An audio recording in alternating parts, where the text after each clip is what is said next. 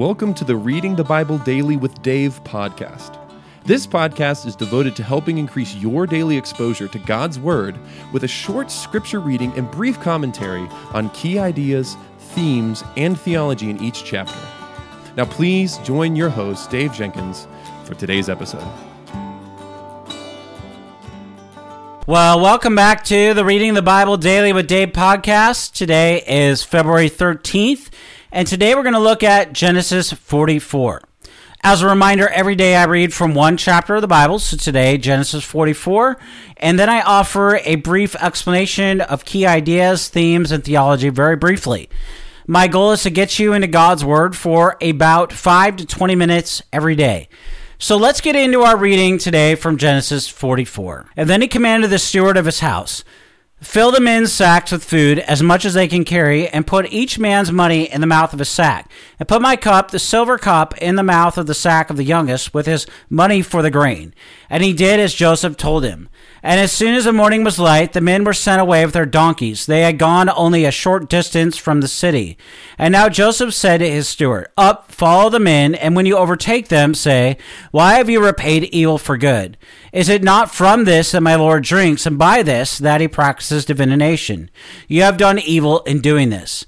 And when he overtook them, he spoke to them these words. They said, Why does my Lord speak words such as these? Far be it from your servants to do such a thing. Behold, the money that we found in the mouths of our sacks we brought back to you from the land of Canaan. How then could we uh, steal silver or gold from your Lord's house? Whichever of your servants is found uh, with it shall die, and we also will be my Lord's servants. He said, Let it be as you say, he who is found with it shall be my servant, and the rest of you shall be innocent. And then each man quickly lowered his sack to the ground, and each man opened his sack. And he searched, beginning with the eldest and ending with the youngest. And, and the cup was found in Benjamin's sack. And then they tore their clothes, and every man loaded his donkey, and they returned to the city. And when Judah and his brothers came to Joseph's house, he was still there. They fell before him to the ground, and so Joseph said to him, What deed is this that you have done? Do you not know that a man like me can indeed practice divination? And Judah said, What shall we say to my Lord? What shall we speak? Or how can we clear ourselves? God has found out the guilt of your servants. Behold, we are my Lord's servants, both we and he also, in whose hand the cup has been found. But he said, Far be it from me that I should do so. Only the man in whose hand the cup was found shall be my servant. But as for you, go up in peace to your father. And then Judah went up to him and said, O my lord, please let your servant speak a word in my lord's ears, and let it not your anger burn against your servant, for you are like Pharaoh himself. My lord asked his servants, saying, Have you a father or a brother? And we said to my lord, We have a father, an old man, and a young brother, the child of his old age. His brother is dead, he alone is left of his mother's children, and his father loves him. And then you said to your servants, Bring him down to me, that I may that I may set my eyes on him. We said to my lord, The boy cannot leave his father, for if he should leave his father, his father would die. And then you said to your servants, Unless your youngest brother comes down with you, you shall not see my face again. And when we went back to your servants, my father, we told him the words of my Lord. And when our father said, Go again, buy us a little food, we said, We cannot go down. If our youngest brother goes with us, then we will go down. For we cannot see the man's face until our youngest brother is with us. And then your servant, my father, said to us, You know that my wife bore me two sons. One left me, and I said, Surely he has been torn to pieces, and I have never seen him since. If you take this one also from me, and harm happens to him, you will bring down my gray hairs in evil to Sheol. And now, therefore, as soon as I come to your servant my father, and the boy is not with us, then, as his life is bound up with this boy's life, as soon as he sees that the boy is not with us, he will die. And your servants will bring down the gray hairs of your servant, our father, with sorrow to Sheol. For your servant became a pledge of safety to the boy, to my father, saying, If I do not bring him back to you, then I shall bear the blame before my father all my life. And now therefore please let your servant remain instead of the boy as a servant to my Lord, and let the boy go back with his brothers. For how can I go back to my father if the boy is not with me? I fear to see the evil that would find my father. This is a reading today from Genesis 44. You see, when it comes down to it, there's but one question every person must ask themselves Will I recognize God's authority as supreme, or will I try to throw off the Creator's restraints and lay claim to sovereignty? In other words, will we bow the knee to the Lord gladly, or will we, will we refuse to submit? We know that Adam tried to supplant divine authority and plunge the whole human race into sin, wherein all of us are born as children of wrath, as we've seen in Genesis 3 and as we'll see in Romans 5 12 through 21. But God was gracious and he promised to do the work necessary to make for himself friends and servants from some of Adam's children. The creator said there would one day be a people obedient to his precepts in Genesis 3:15 and as we'll see in Jeremiah 31 31 through 34. This people includes men like Noah, Abraham, Isaac, and even Jacob, who by their sin showed that they could never even merit the righteousness that God requires, but had to lean upon the grace of God alone. And still, the inevitable fruit of trusting the Lord for salvation is a life that increasingly conforms to the Almighty's holy law. And although they will struggle with sin and death, believers repent and press forward towards the goal that God has set for his people in Christ. Now, Jacob's son Joseph understood these truths very well. He knew that his brothers must repent and obey if they were to be the Lord's people. Their crime of selling him into slavery because they were jealous of him, as we saw in Genesis 37 25 through 28, did not automatically bar them from the promises of God. They would have been forever lost if they, evidenced in an unchanged life, refused to serve God through an utter lack of faith. Well, happily then, Joseph saw their newness of heart when, when they did not envy the favored position that he gave to Benjamin, as we saw in chapter 43. And yet Joseph could see the hearts of his brothers, and he further pressed them, looking for proof of their transformed hearts. And since they had been disloyal to God, God's people, when they betrayed him, Joseph thought he might discern the state of his brothers' souls by testing their loyalty to Benjamin. Our chapter today describes how Joseph initiated this test to see if their repentance was genuine. You see, the Lord our God puts us to the test so that we may reveal to others the true commitments of our hearts. So God knows in advance the outcome of any test that he gives us, but we are not to dwell on this truth. Instead, we are to seek his aid that we might show our submission to his will and pass any test that he sends our way. Today, you're going to be faced with the choice to trust and to follow Christ or to sin against the Lord. You must trust the Lord's grace as revealed in His Word to pass the test. Having set in motion his plan to see if his brothers' hearts have changed, Joseph sends his steward to find the silver cup planted in Benjamin's sack in chapter uh, the first five verses of our chapter today. And when he overtakes Jacob's servants, the steward does as Joseph ordered and charges them with the theft of Joseph's special vessel in verse 6. Now, the prize cup resembled what we might call a bowl. It's said to be an instrument through which Joseph, as the Pharaoh's trusted advisor, practices divination in verse 5. Now, drawing conclusions about the future from liquids such as water or oil, it was a common practice in the ancient world. And it ought to trouble us that Joseph seemingly claims to divine the future, especially since such practices are condemned in the Word of God in Deuteronomy 18 9 through 14. And yet, given the record of his holy character, it, it's unlikely that Joseph engaged in this forbidden art. It may have just been part of his clever stunt, for in professing to be a soothsayer, Joseph continues to hide his true identity from his brothers and shows them why he can be so sure of their guilt when they protest their innocence in verses 6 through 8 of our chapter today. After all, a man who can read the future should be able to discover the identity of those who took his precious cup. And yet the brothers are so sure of their innocence that they pronounce a death sentence upon the one who possesses the cup in verse 9. Actually, the verdict they pronounce upon themselves is more appropriate than they realize since the law given at Mount Sinai prescribes execution for kidnapping in Exodus 21 16. And this crime against Joseph must be confessed if there's ever going to be reconciliation. Well, in any case, the brothers show that they have changed when they all tear their clothes once the cup is found in Benjamin's sack in verses 10 through 14, or 10 through 13 of our chapter today. And when Joseph was lost, only Jacob and Reuben tore their clothes, as we see in Genesis 37 29 through 35. But now all of them, out of loving fidelity to Benjamin and Jacob mourn the loss of their younger brother. This all forms the perfect setup of Joseph's brothers. Soon they will have a chance to betray Benjamin just as they betrayed Joseph and prove whether or not the Spirit now lives and dwells in them.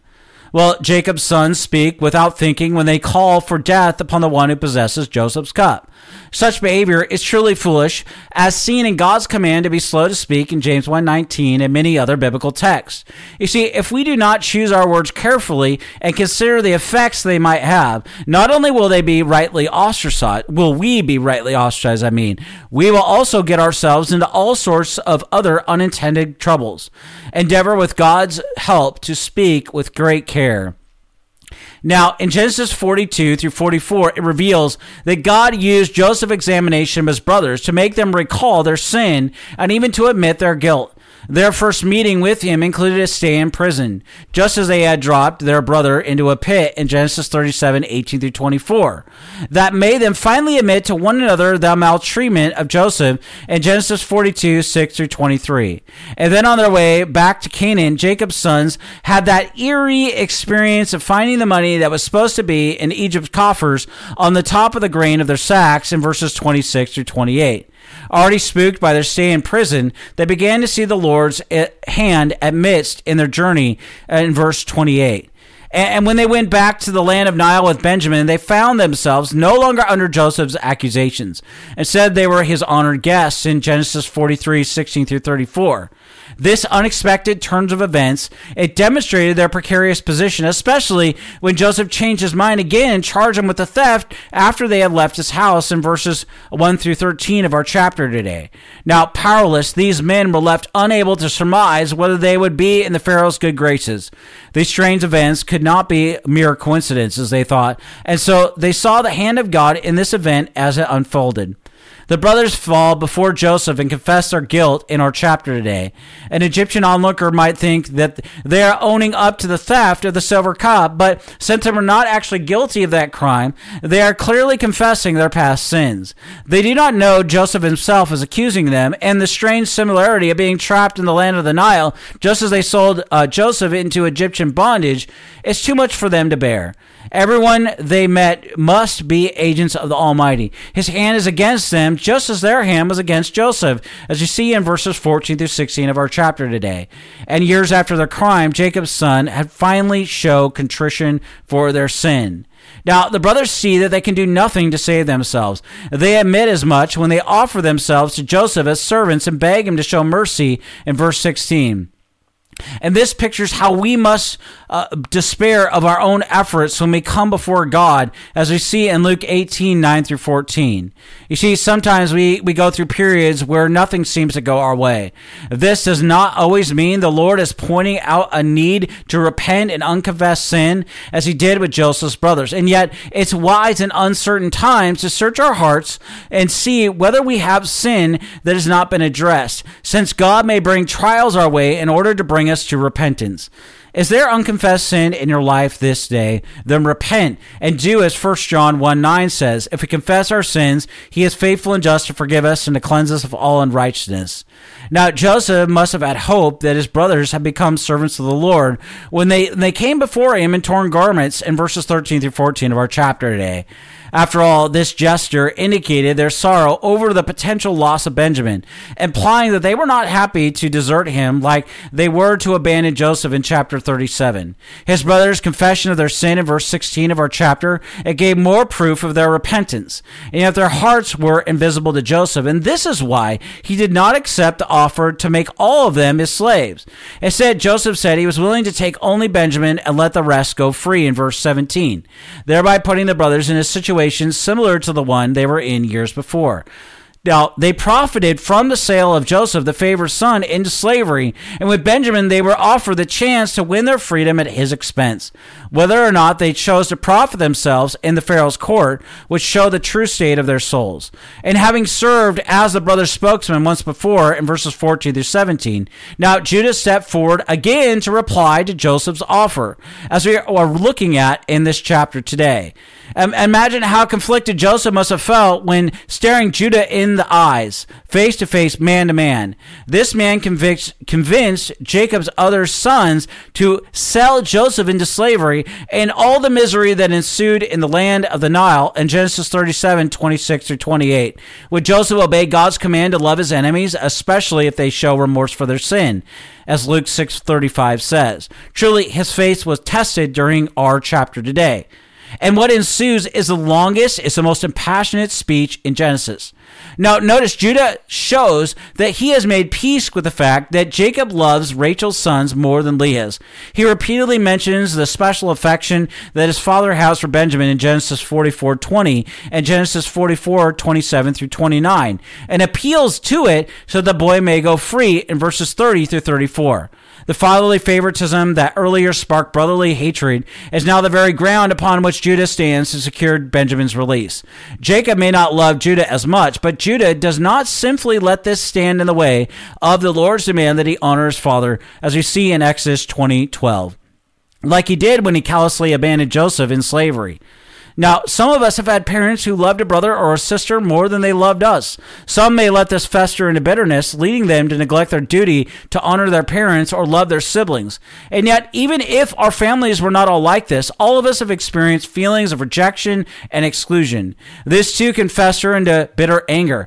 Confess today any resentment that you may hold against God or others, and know that the Lord loves you. As 1 John 1 9 says, if we confess our sins, he is faithful and just forgive us and to cleanse us of all unrighteousness.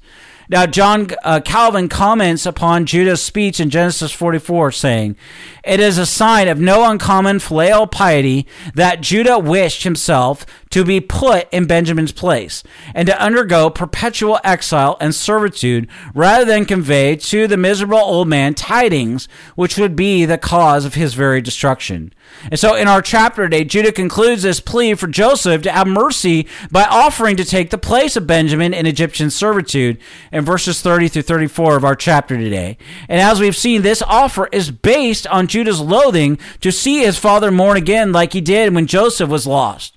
And through all the brothers show repentance for the way they had treated Joseph when they knelt before him in verse 14. It is Judah who stands out as the godliest of them all.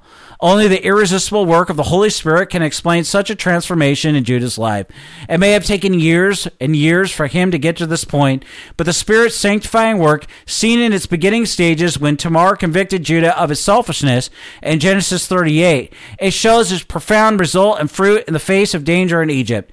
And having been humbled and put in his place by Tamar, Judah now willingly puts himself last, revealing a self sacrificial love that will give up everything so that his father, who might never love him as he does Benjamin, will not grieve. Truly, as Matthew Henry writes, Judah surpasses all his brothers in boldness and wisdom and eloquence and especially tenderness for their father and family. And yet, it is in being willing to lose everything that Judah achieves greatness. For he will receive Jacob's greatest blessing to rule over the nation of Israel in Genesis 49 8 through 12. Judah's bold, selfless, and sacrificial love is a model for the nation and its later kings who, being sinners, are nevertheless able to exhibit such qualities if they are led by the Spirit. And in giving up his life, Judah actually finds it. Such is the way of our Heavenly Father, as John 12 25 tells us. And still, there is one greater than Judah, we must say, one who had no sin and did not need to be convicted of his transgression to put him in his place. Christ Jesus, Judah's greatest son, gave up his life for our sake in our place, only to be raised to new life and glory, as we see in Philippians 2 5 through 11. In fact, Matthew 16:25 says, "Whoever would save his life will lose it, but whoever loses his life for my sake will find it." And if we're not martyred for the faith, we are to give our lives over to Jesus Christ. This may mean having your children frown upon you when you demand they, they keep from doing whatever everybody else is doing. Or it may mean that you must speak forthrightly concerning a friend's behavior, even if you might lose the friendship. Will you lay down your life for Christ this day? Well, I want to thank you for listening or watching t- today's episode of Reading the Bible Daily with Dave. My name is Dave, and today is February 13th, and we've looked at Genesis 44. Until tomorrow, may the Lord richly bless you and keep you. Thank you for listening to today's episode of Reading the Bible Daily with Dave podcast. If you enjoyed this episode, please subscribe to the show and rate us wherever you listen to podcasts.